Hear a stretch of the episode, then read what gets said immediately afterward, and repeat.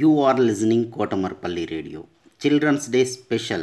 Storytelling and poems reciting competition in English, Hindi and Telugu is being organized by National Council for Teacher Scientists, NCTS India, Lokmark Foundation, ELTA Warangal Urban and Kotamarpalli Radio for students.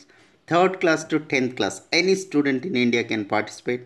Last date 8th November 2020. Further information contact Mrs. Umarani through email cdays2020 at gmail.com cdays2020 at gmail.com don't forget to enroll Respected dignitaries and my dear friends, a very good afternoon to one and all.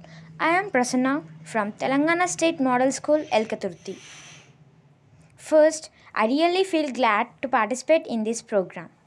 Now, I would like to say a story for you. My story name is Cinderella. Once upon a time, in a village, there lived a beautiful girl named Cinderella with her wicked stepmother and two stepsisters.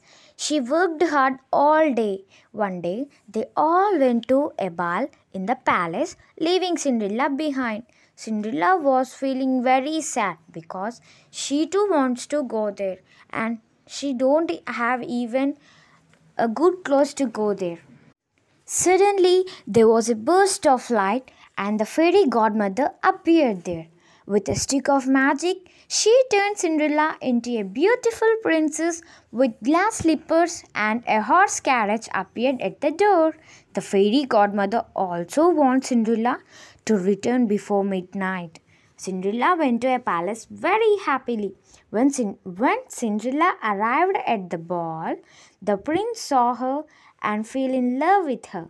They danced together all night, and suddenly, as the clock struck twelve, Cinderella rushed out to her carriage, leaving one of her slipper behind.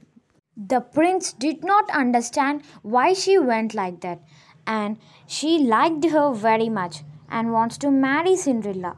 The prince went to every house in the town with the slipper until he found Cinderella.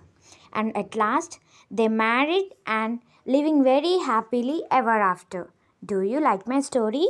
I hope you all enjoyed my story and thank you for giving me this wonderful opportunity. Thank you one and all.